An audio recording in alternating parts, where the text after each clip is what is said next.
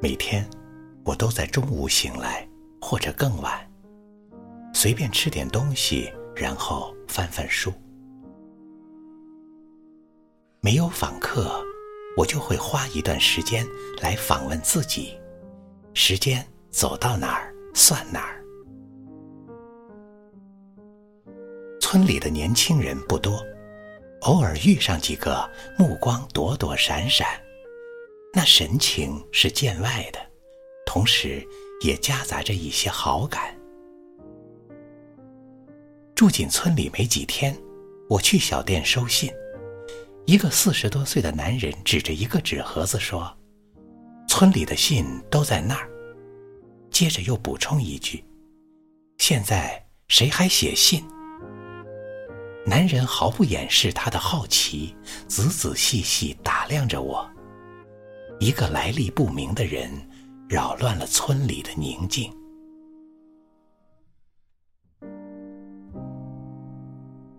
我住的房子是一座两层小楼，白墙青瓦，还有一个不大不小的院子。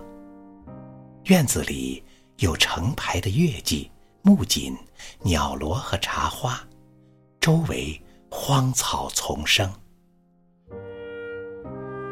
住在别人的村子里，心情难免有些寂寞和压抑。没什么事可做，也没什么人可以交流。时间久了，就想舒展一下筋骨，找点简单直接的体力劳动。种地是不可能，这方面我一窍不通。再说了，这里也没有一寸土地是属于我的。我能做的，就是清理周围的杂草，把缠在树干上的藤条除掉，每天给花卉洒点水，再偷偷浇上一些人工尿素。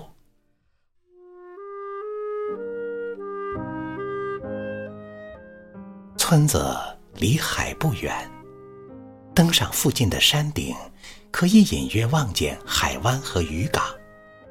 有时。风从海上过来，带着咸咸的味道。下雨天躺在床上，能清晰的听到雨点落在屋顶和植物叶子上。城里没有这样的声响，包括溪水夹杂着三两声鸡鸣狗吠，都是最原始的音符。村里有一只狗。经常从院子前经过，他一路上兴冲冲的，但只要见到我，就立刻变得谨慎和警觉起来。